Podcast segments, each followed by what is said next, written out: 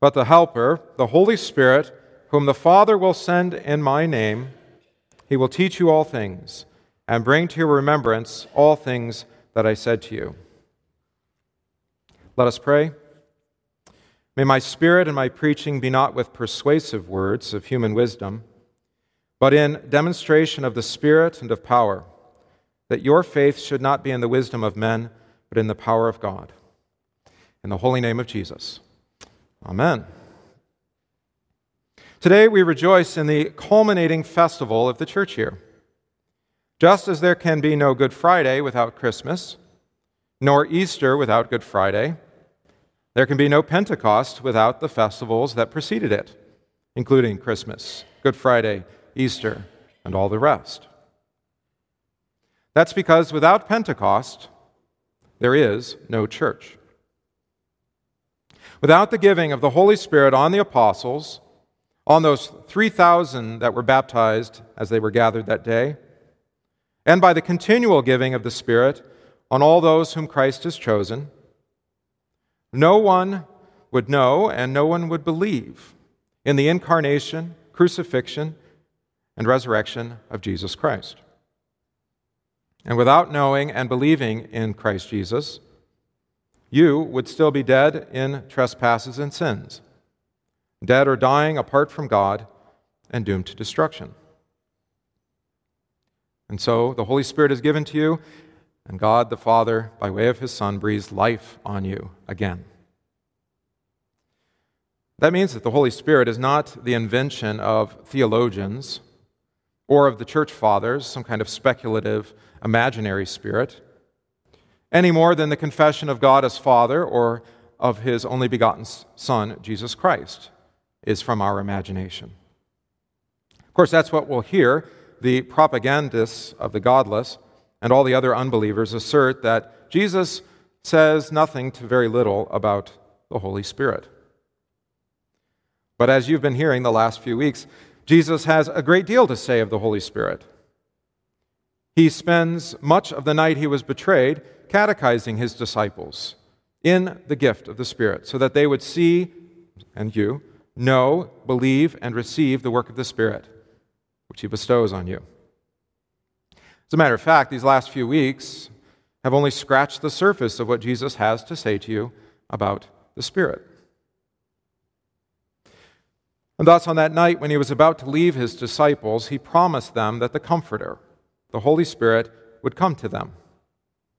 They would, or they were to remain in Jerusalem until they were clothed by the Spirit with power from on high. And just as he promised, the Spirit came on the apostles this day, signified by the rushing wind, by the tongues of fire, and by the gospel of forgiveness in Jesus Christ proclaimed in the native languages of the people gathered there. And the Spirit would continue to make it possible for them to continue the work of Christ on behalf of his church. That breath of God would never fail to call, gather, enlighten, and sanctify the congregation from all the nations unto whom Christ Jesus died to redeem them. The Spirit would give the apostles the wisdom to speak not only to those who would receive them, but even to those opposed to them, even to speak before governors and kings of the saving work of Jesus Christ. He would teach them all things and lead them into the whole faith. He would witness to them about Christ, all that the church may know Jesus, believe in him, and be saved. All of that is for you too. So how should you think about the Holy Spirit? Well, actually, you shouldn't think at all of the Holy Spirit. He's not a product of your intellectual powers. He's not someone that you can wrap your head around and comprehend by your mind. The Spirit is revealed to you in God's Word and given to you by Jesus and the Father. You can only learn to know of him through the work that he does amongst you. And his work is not to reveal himself, but to glorify Christ. He does not seek to describe a likeness of himself to us, although at times he does appear in various forms, like the dove at Jesus' baptism. But his, his job, what he seeks to do, is describe the picture of Christ that comes alive before our eyes as the Spirit does his work. He gives you eyes to fix upon Jesus. Jesus, who is the author and substance and completer of faith. And so it is the Spirit who gives life. The, pro- the flesh profits nothing, not even the mind or the intellect. The words that I speak to you are spirit, and they are life, Jesus says. Jesus tells you then that the Spirit is given to you when his word is spoken to you. The very breath that exhales from Jesus as he speaks is the breath of life, the Holy Spirit. And this means, this is the means that the Spirit uses, the Word. He does not work apart from Jesus and only endeavors to give you Jesus by this Word. And so he teaches you all that Jesus taught and reminds you daily of what Jesus said. It's the work of the Spirit that brings you Jesus Christ in the Word. So Jesus speaks and deals with you still today in the Word. And where the Word is, there is the Spirit, living and active. The Word of forgiveness in Jesus' name is the living Word and is the life that the Spirit breathes upon you. The first thing the Spirit does, does, though, through the Word, is convict both you and this world of sin.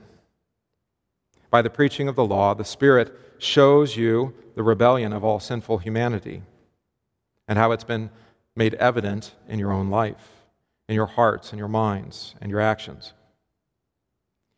The Spirit is the one who brings you to understand, by Jesus' word, how twisted things and mixed up of a mess you've made of things. But he never leaves you there, dead, dead in trespasses and sins.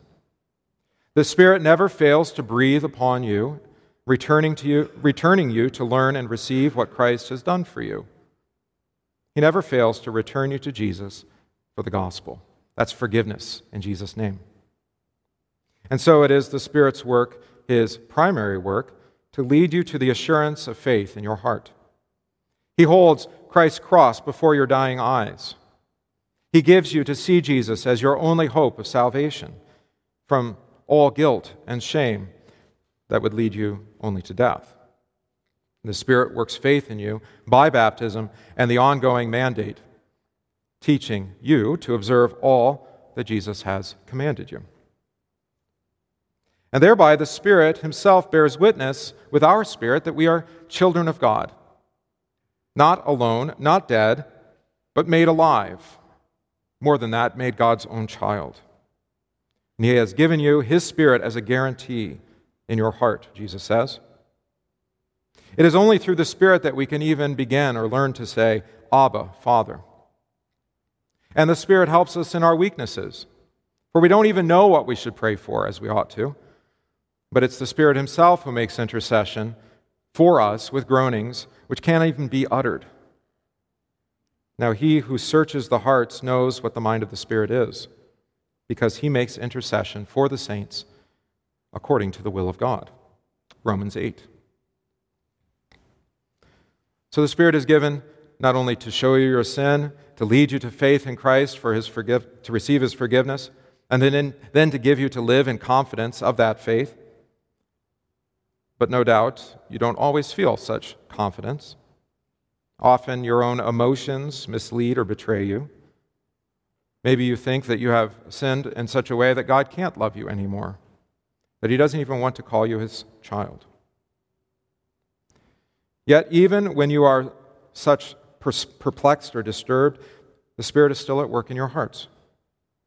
Because the Spirit is God's breath, breathing life again on the slain, repenting them so that they would be restored to faith in Christ once more.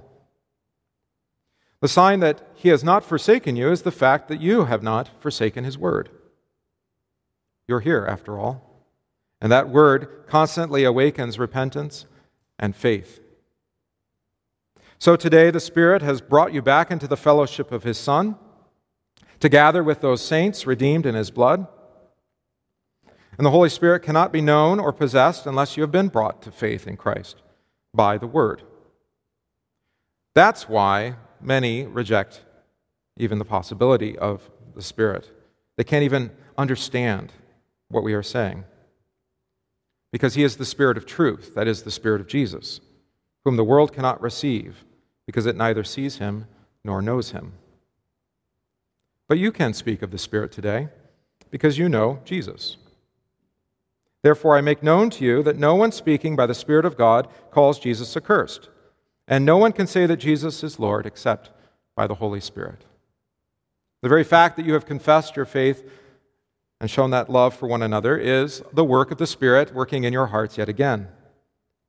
And in Jesus you also trusted after you heard this, the word of truth, the gospel of your salvation, that word of forgiveness, in whom also, having believed, you were sealed with the Holy Spirit of promise, who is the guarantee of our inheritance until the redemption of the purchased possession, his holy church, to the praise of his glory.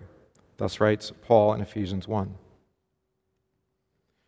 May God grant you a renewed spirit today by the work of the Spirit, that you would remain steadfast in Jesus' word today and always. In his holy name, amen.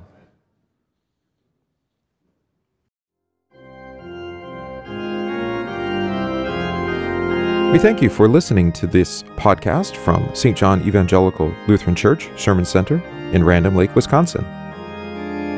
If this podcast is of benefit to you, please consider supporting the work of Saint John by visiting s t john random lake dot org, that's s t john random lake dot org slash support, and give today.